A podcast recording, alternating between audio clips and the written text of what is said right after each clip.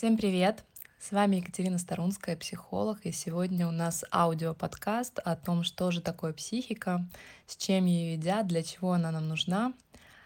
Эм, когда я начинала свою практику, я практиковала на кошках со своими коллегами, и мы заходили все приблизительно на одном уровне понимания того, что же такое мир, как устроен человек, как устроена психика, как это все работает. И поэтому процессы, которые проходили, были очень легкие, быстрые, глубокие. Мне казалось на тот момент, что я могу любую болезнь щелкнуть э, очень быстро. Как вы знаете, я э, работаю со своей главной темой, это здоровье. Только захожу я туда через психику, и это и есть вот эта вот психосоматика, о которой все сейчас говорят. Э, то есть через телесные реакции мы проявляем э, состояние психики. Вот только дело в том, что чем больше практика, чем э, больше людей ко мне приходят, э, часто уже совсем с улицы, которые не имеют никакого отношения к психологии, и к моему большому сожалению, э, довольно часто мне приходится тратить практически целую консультацию просто на то, чтобы объяснить банальные вещи, которые мне казались понимают все, казались понятными, казались такими базовыми.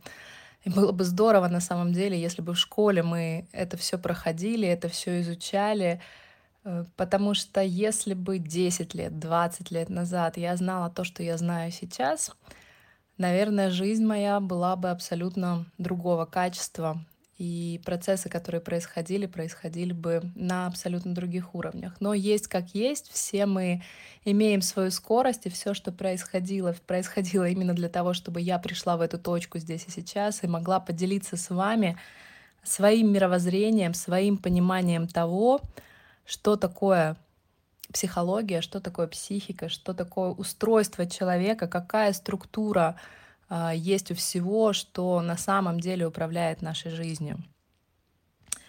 Так что решила создать серию аудио по базовым понятиям на случай, если человек решит э, заняться саморазвитием и заглянет вдруг в психологию. Вот эти базовые вещи решила надиктовать вот таким способом.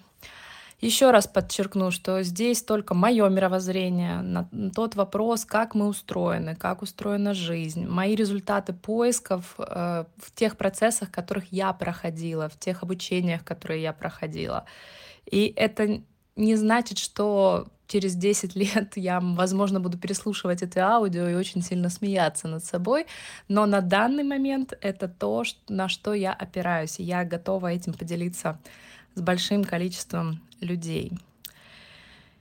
И вот этот вопрос, кто я есть, как я устроен, как помочь себе наладить процессы, которые происходят в моей жизни, это, наверное, основной вопрос, с которым приходят все равно люди к психологу. Раньше э, этой темой занимались философы, э, там эзотерики, мистики, духовные учителя, какие-то монахи, буддисты, вот там, да, изучали очень много э, причинно-следственные связи, как э, формируются и как человек формирует свою реальность.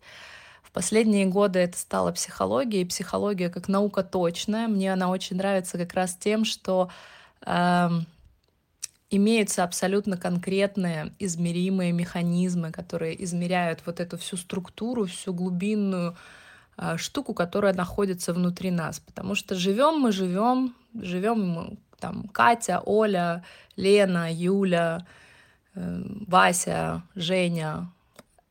Нас очень много. Но мы живем и не задумываемся о том, э, как же мы на самом деле проживаем эту реальность, потому что мы воспринимаем себя единым целым. Это уже психологи там поделили на эго, суперэго, э, героев под там, роли, распределили социальные роли, еще какие-то роли.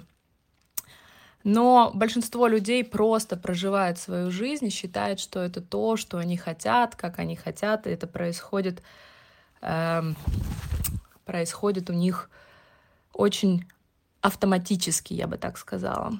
Мы не замечаем, что, такое, что, что за штука внутри нас живет, что она имеет определенные законы, она определенную структуру, она влияет на то, как я живу, э, не беря во внимание то, как я хочу жить на самом деле. Вот эти вот штуки классные, знаете, э, там я хочу денег, приходит человек, и когда ты начинаешь его тестировать, а денег в жизни нет просто по той причине, что э, тело сжимается физически, и есть какой-то опыт записан, и есть какие-то э, определенные реакции, которые просто не пропускают человека к деньгам в принципе. Или я там хочу мужа, но я нахожусь одна. И если разбираться с человеком, то оказывается, что есть огромная прослойка, которая просто не пускает женщину в отношения, не пускает ее не потому, что она какая-то не такая, не потому, что она там некрасивая или еще что-то с ней не так, а потому что ей небезопасно двигаться в отношения. И эти отношения, в принципе, не приходят или приходят с какими-то очень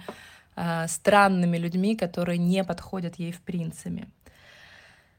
Э, сейчас мне очень нравится психология тем, что вот до войны я очень много участвовала в исследованиях. Э, мы исследовали эндометриоз, бессонницу, исследовали аллергии. И это реальные научные исследования, которые подтверждены доказательная медицина, о чем мне часто говорят, что вот твоя психосоматика э, хрень собачья, вообще ни о чем, и такой науки не существует, но тем не менее в МКБ-10, который сейчас э, признан справочник болезней, там есть уже семь э, болезней, которые официально признаны психосоматическими. Следующий, э, следующий эм, этот э, список, который планируется к принятию, там их будет намного больше. И поэтому, потому что вот эти вот исследования психологи проводят регулярно, и психика действительно влияет на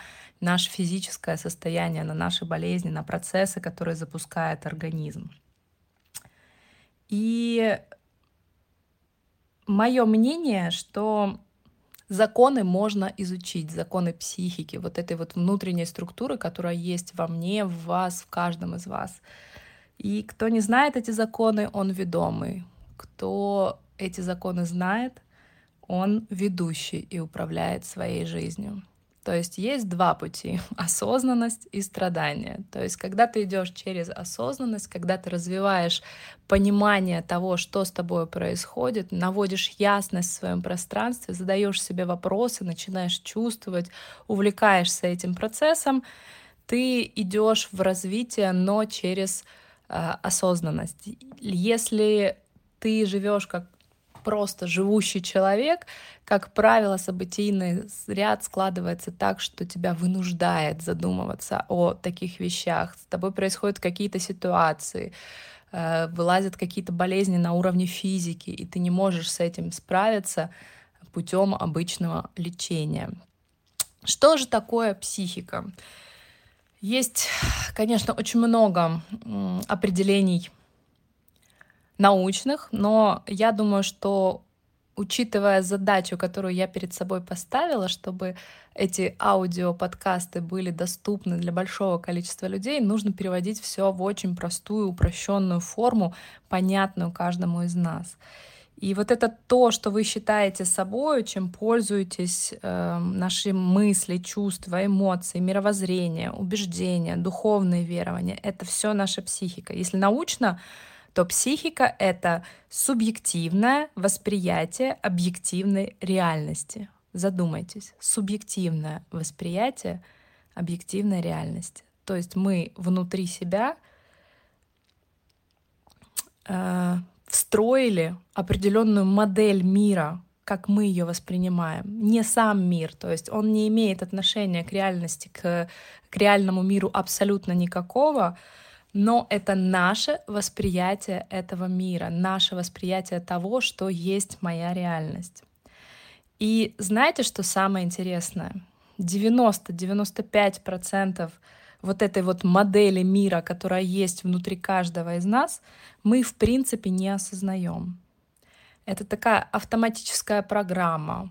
Я всегда часто сравниваю это с компьютером, компьютерная система, у которой есть файлы, записаны абсолютно определенные реакции, и этот компьютер, этот автоматический мозг на уровне сознания э, реагирует тем или иным способом. Например, на уровне сознания мы о себе э, понимаем что-то одно, что я там белый, пушистый, очень хороший человек, который э, открывается людям и готов э, поделиться последним. Я нарисовала себе такой образ себя, нарисовал, да, образ себя и хочу его транслировать во внешний мир. Но когда происходит любое э, стрессовое событие, вот, например, там 24 февраля прошлого года мы все проснулись в новой реальности, и как люди себя вели, это было абсолютно несопоставимо с тем, как они транслировали себя миру в большинстве случаев. А кто-то наоборот был сереньким, неприметным, непонятным и очень таким ну, никаким. И вдруг он проявил волевые качества. Он начал организовывать какие-то эм, пункты помощи, э, бабушками, дедушками начал заботиться. Вот эти вот волонтеры наши, которые появились, выросли просто на э, за одну ночь, по сути. Когда психику отпустила, когда мы как-то адаптировались к той реальности, в которой мы оказались, люди начали проявлять свое истинное эм, устройство. И часто это не имеет никакого отношения, никакого сравнения с тем, как мы создавали свой образ, что мы о себе представляли. Это просто автоматическая реакция. Вот представьте, у нас, у взрослого человека 30 триллионов клеток в нашем организме. Каждая несет какую-то свою функцию, каждая имеет какой-то смысл. Представьте себе, вы утром просыпаетесь, открываете компьютер, и у вас там сообщение. Э, там 14 триллион 536 миллион 483 тысячная 627 клетка не хочет э, принимать инсулин. Мозг обрабатывает вот эту всю а, информацию на автомате. Что делать и принимает решение. Он знает, что сделать, какие гормоны отправить, чтобы исправить ту же ситуацию с инсулином, и там клетка, например, сделала свою функцию, которая необходима. И эти 30 триллионов клеток постоянно находятся в каком-то процессе, который контролирует наш мозг. Его главная задача адаптироваться, выжить.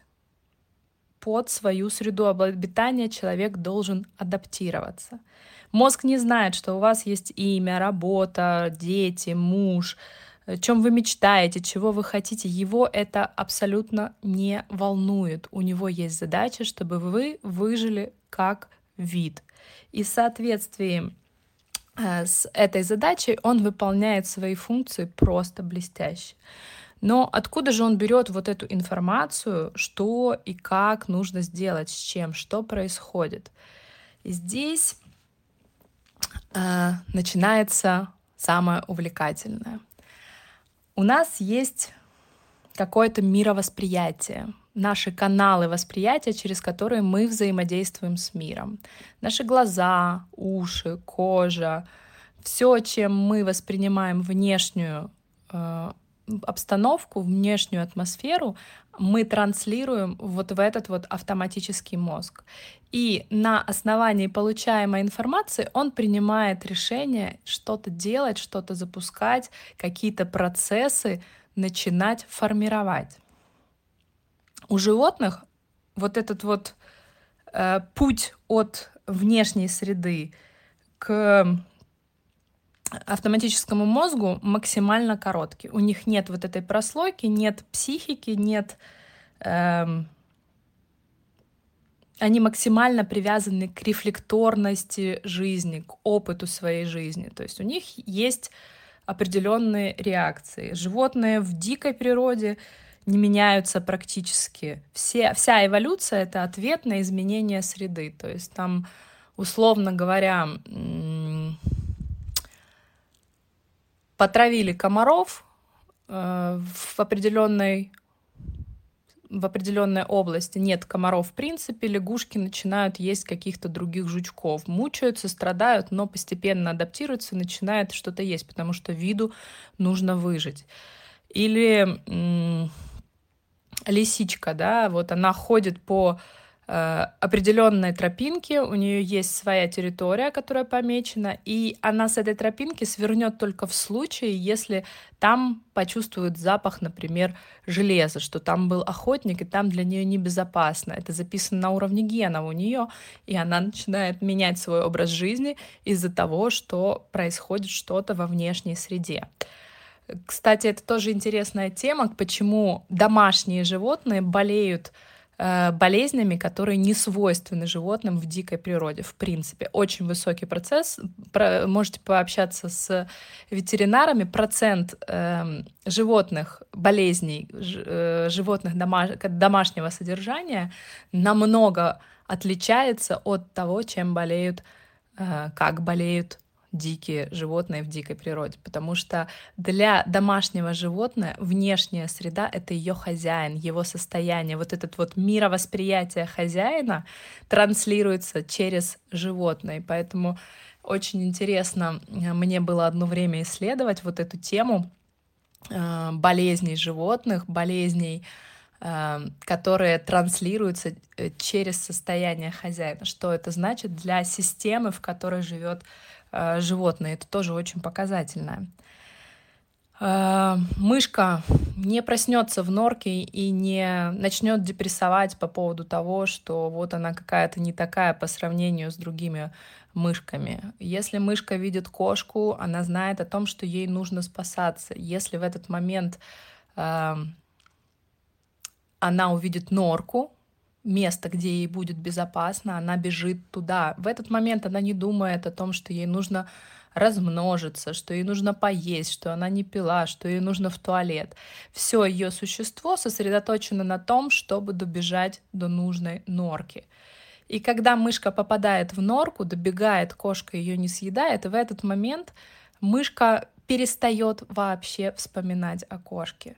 Но если мышке в момент, когда она бежит к норке сделать МРТ, у нее окажется, что от страха необходимо больше воздуха, и количество э, легких должны, легкие должны, масса их должна увеличиться, и у нее огромное количество клеток выделяется, которые в нашей бытности, да, наша медицина называет раковыми клетками, Э, появляется огромное количество раковых клеток на легках для того, чтобы увеличить их объем, и ей хватило объема воздуха добежать до безопасности. Как только мышка попадает в безопасность, бактерии начинают разъедать эти лишние клетки, и все уходит. Мышка даже не знает о том, что у нее в этот момент был рак, а сейчас этого рака больше нет.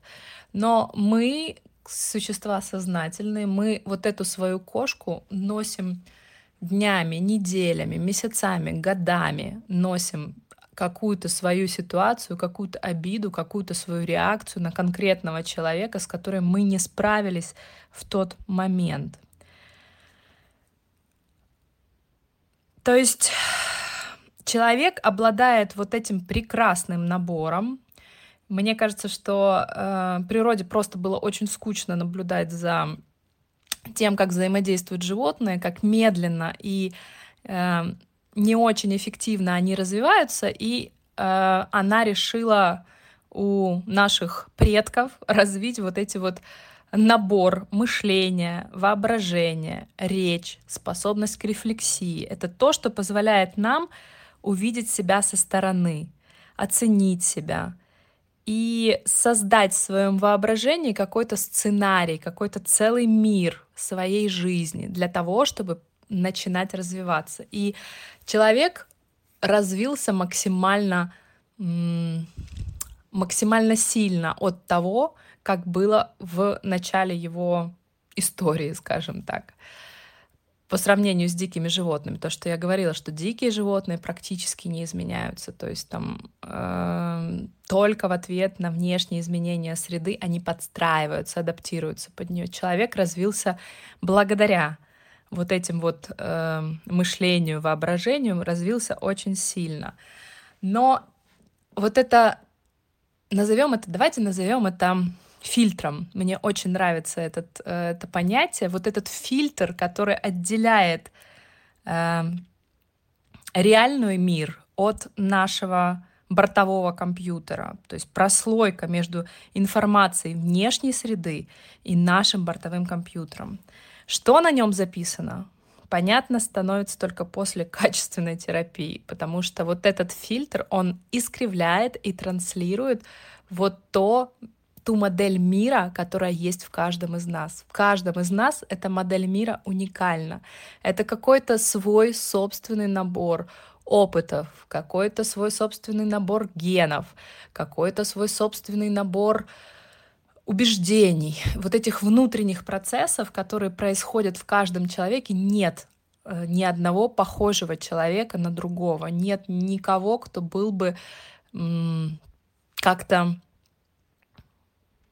соотносим с другим человеком. То есть на одну и ту же ситуацию два разных человека могут прореагировать по-разному, исходя из той среды обитания, в которой они выросли, исходя из своих каких-то внутренних основ, опор, на что опирается, во что верит, как это воспринимает. Для кого-то одна ситуация будет страшным там, разгромом среди, среди белого дня, для другого абсолютно бытовая, ходовая ситуация. Там дети попадают да, в детский сад. И если ребенок рос в семье, где все разговаривали полушепотом и э, не давали ему э, поводов там, чтобы его будил громкий шум или еще что-то, и этот ребенок попадает в сад, где кричит воспитательница, для него это будет крушение мира, крушение вообще системы, реальности. Это будет про полную небезопасность. И при этом, если ребенок из другой семьи, где есть еще двое старших детей, постоянный бедлам, постоянные какие-то процессы происходят внутрисемейные, мама эмоционально рассказывает о чем-то, и он это воспитывает с пеленок, для него кричащая воспитательница будет просто проходящим фактом, который есть в его жизни. Он на него даже не среагирует. И это про разность нашего восприятия. А, Еще каких-то примеров, да, вот приходит клиентка ко мне а, на терапию и говорит о том, что э, я там замужем за алкоголиком, и это уже второй алкоголик в моей жизни, и что-то я делаю не так, что со мной происходит, э, как это вообще со мной случается, почему так. И мы начинаем разбирать э, театр ее жизни, мы начинаем смотреть, где же она и в чем живет, и оказывается, что папа у нее алкоголик, э, бабушка была замужем за алкоголиком, еще несколько поколений перед этим Эм, присутствовала вот в системе вот эта вот алкогольная направленность, допустим. И у нее на уровне генов записано, какого человека нужно найти, как он должен выглядеть, какими настройками обладать для того, чтобы разрешить вот эту родовую систему, родовую задачу, родовой процесс, который там был запущен несколько поколений назад. И по-другому она просто не может. Она среди 6 миллиардов людей на планете выбирает человека, который склонен к алкоголизму и который для нее реализует вот этот вот сценарий. Э, это про, например, генные, да, родовые какие-то процессы, которые проходят. Э, есть у нас такие, такое понятие, как триггеры. То есть э, это знаете, вот родовые системы, родовые, родовые процессы, родовые какие-то убеждения, это у меня такие вот пятна на вот этом фильтре между реальным миром и моим внутренним миром, моей внутренней моделью, моим внутренним компьютером. А триггеры — это такие, знаете, как насечки, э, затертости, которые э, происходят от моего личного соприкосновения с внешним миром. Рассказываю пример. Недавно я смотрела кино, личный пример. Смотрела кино, там э, происходит э, ситуация, когда пара попадает куда-то там в новое для себя место, мужчина напивается, женщина не знает, что делать, чувствует такое э, волнение и э, там как-то пытается решить этот вопрос. И это вечер, я решила перед сном посмотреть кино. И я понимаю, что я выключаю телевизор, и у меня прям напряжение сильное, у меня раздражение, я нервная. То есть был бы кто-то рядом, убило бы. Вот знаете, вот такое состояние. То есть хочется кому-то приебаться. Простите за мой французский, другого слова сложно найти.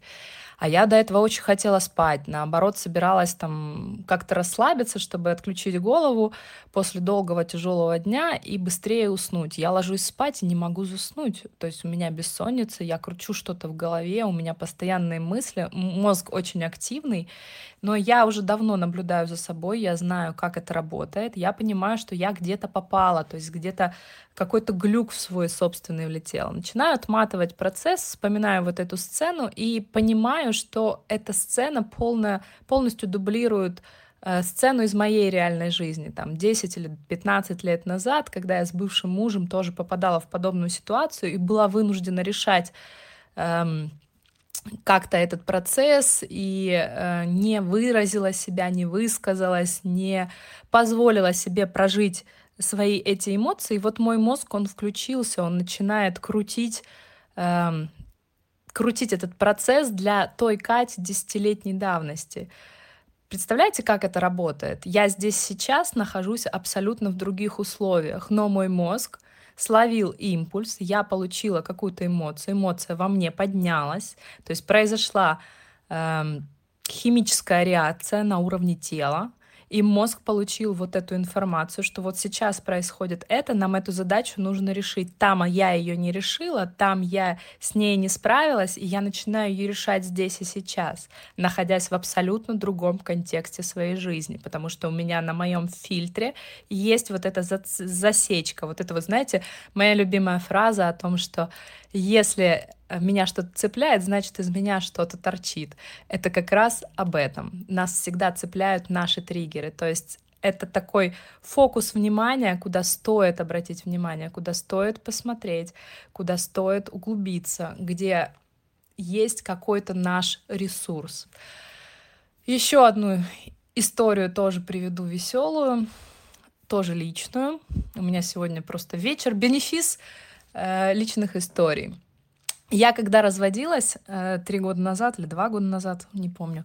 Ну, короче, процесс этот у меня был просто потрясающий. Для меня он э, был, знаете, про такое днище. Вот днище, несмотря на то, что я в тот момент уже очень много работала с собой, э, начала заниматься психосоматикой, начала э, видеть многие причинно-следственные связи, проходила огромное количество различных Э, обучений в разных системах древних знаний, духовных знаний. И вот днище большего я, наверное, в своей жизни никогда не проживала. Для меня развод был э, прямо-таки физически невозможен. Я причем к нему шла еще через э, такие, знаете, э, жизненные события, которые невозможно поступить по-другому. И когда я уже позже много начала прорабатывать там какие-то вопросы, всплывало что-то, и вдруг я понимаю, что в моей родовой системе в принципе не существует такого понятия, как развод. Никто из моих предков не разводился. Я первая в том ну, в, в том а, обозримом кусочке, который я, о котором я знаю. То есть э, разводиться было харам, нельзя. Э, плохонький, какой есть, но мой. То есть любой вот мужчина, который приходил в семейную систему, даже если он там пьет, если он бьет, если он изменяет, если что-то происходит э, для женщины болезненное, она должна терпеть она должна терпеть и оставаться в безопасности, потому что безопасно только рядом с мужчиной. Детей можно вырастить только рядом с мужчиной. Деньги можно заработать только рядом с мужчиной. И вот эти вот все установки, представляете, они треснули просто от того, что со мной произошло, что я развелась. И э, Сейчас я уже понимаю, почему так тяжело для меня проходил вот этот процесс, почему так долго я из него выходила, почему такие глубокие э, тектонические просто плиты двигались в тот момент в моей жизни, в моей реальности. Именно из-за вот этого эм, потертости на моем фильтре, протертости на моей прослойке между реальным миром и моим мировосприятием. Так. И вот про эти пятна, про эти засечки, потертости на стекле нашего фильтра мы не знаем ничего. И не узнаем, пока не начинается какой-то дискомфорт, либо болезнь, либо если мы умеем наблюдать за собой, как я показывала в том примере, когда я рассказывала про кино да, свое.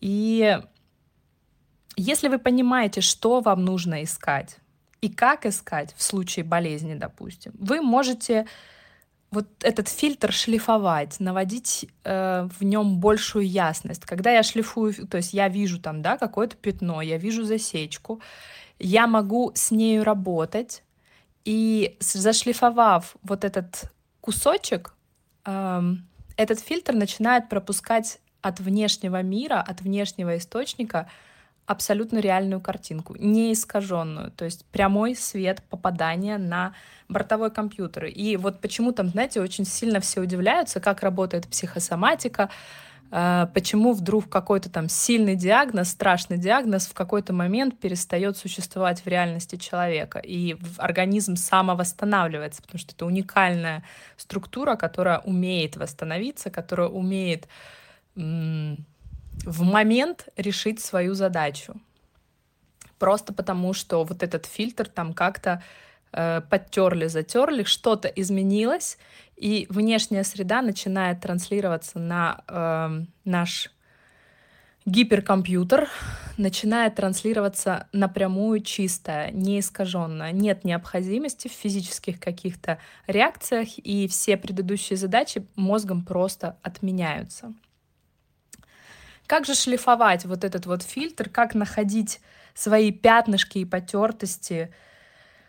Э, я для себя выделила три способа, три таких основы, э, потому что психосоматика вообще строится на э, понимании того, что мы действуем на трех планах, и для того, чтобы произошла болезнь, например, на всех трех планах должно произойти что-то. То есть если один из, одно из условий не выполнено, тогда болезни не случится. И у нас есть телесные ощущения. Это вот конкретные гормоны, нейромедиаторы, которые проходят свой какой-то процесс. А, то есть мы можем почувствовать, что происходит в нашем теле. Мы можем испытать эмоцию какую-то по отношению к конкретной ситуации, конкретному человеку. И вот эти переживания, психические состояния, которые побуждают нас к какому-то определенному действию, которые побуждают нас вообще, в нас возбуждают, в принципе, да. И есть наши мысли. Мысли, эм, ну это, наверное, такой очень специфический показатель, потому что э, думать мы можем все что угодно, но то, что происходит на уровне э, тела и психики, транслирует абсолютно другой процесс. То есть у нас очень развит мозг, мы много думаем, мы говорим что угодно, но важно понимать, что же на самом деле происходит. Поэтому, когда ко мне приходят клиенты, э, я слушаю, что они говорят, но, как правило, э, вот эти вот тексты, которые выдает наш э, мыслительный аппарат, они не имеют никакого, никакого соотношения с реальностью. Очень важно в этот момент фиксироваться на том, что и, о чем именно говорит человек. То есть он говорить может что угодно, но мы всегда говорим о том, что у нас болит. И люди приходят с какой-то одной проблемой, с запросом, да, там формируют запрос перед тем, как идти ко мне на консультацию, но потом процессе, то есть там чуть ли не первая, пятая минута начинают рассказывать о чем-то другом. И здесь очень важно посмотреть, что на самом деле беспокоит, потому что наши эмоции, наши телесные ощущения, которые или телесные уже проявления в виде болезней, это конкретные сигналы и маячки, куда на самом деле нужно посмотреть, как вот этот вот э, фильтр найти, как найти эту засечку и какую насечку, какое пятно сегодня стоит помыть. Вот так работает наша психика э, в моем понимании. Я надеюсь, вам было полезно и интересно. И я обязательно буду продолжать в следующих а, аудиоподкастах а, развивать различные темы. Вам могу дать короткое задание отслеживать свои эмоции и мысли. Я очень люблю это задание э, давно. ставите будильник на разное время и записываете ручечкой, потому что наши нотатки не подходят. Э, прямо записывайте ручечкой, когда звонит будильник, что я чувствую, что я думаю, о чем, где я нахожусь, да, какой в контексте, в какой э, ситуации я сейчас нахожусь. И вы будете очень удивлены э, тому, как сложно, как э, не всегда понятно бывает, чтобы разобрать вот этот вот процесс, а что на самом деле я чувствую, а что со мной происходит, как я на это реагирую, на какие-то базовые ситуации абсолютно вы можете реагировать самым странным э, способом, потому что я очень люблю говорить своим клиентам, когда они приходят ко мне, что ну, там, с какой-то эмоцией, с, как, с, как, с каким-то процессом, который у них происходит, вот там э, муж меня там не уважает, допустим. А какие факты? Ну вот он меня не уважает, вот, вот все, все, что он делает, все э, про неуважение. Я говорю, здорово. А вот давай представим, что ты взяла камеру и пытаешься снять на камеру вот эти вот э, факты того неуважения. И человек начинает переключаться, потому что по факту там оказывается, что муж там пришел домой, э, сказал привет и лег на диван и не уделил ей время. Она там ожидала, что он э, поможет ей с детьми. Или там какие-то вот эти вот процессы, знаете, которые у каждого происходят абсолютно свои. Это крайне интересно наблюдать, крайне нас интересно отслеживать, и это поднимает наш главный важный интерес интерес к себе, потому что самый главный человек в моей жизни — это я, потому что все, что происходит со мной, оно происходит для меня и в моей жизни, и несу за это ответственность только я. То есть если это происходит со мной, что-то там для меня есть. Если я буду это наблюдать, если я буду внимателен к себе, если я буду опираться на этот эм, постулат, я обязательно как-то разовьюсь, я получу что-то новое, я куда-то двинусь, мне станет легче проживать свою жизнь в том формате, в котором она сейчас есть. Что ж, желаю вам хорошего дня. Спасибо, что были со мной, уделили мне время. Буду продолжать.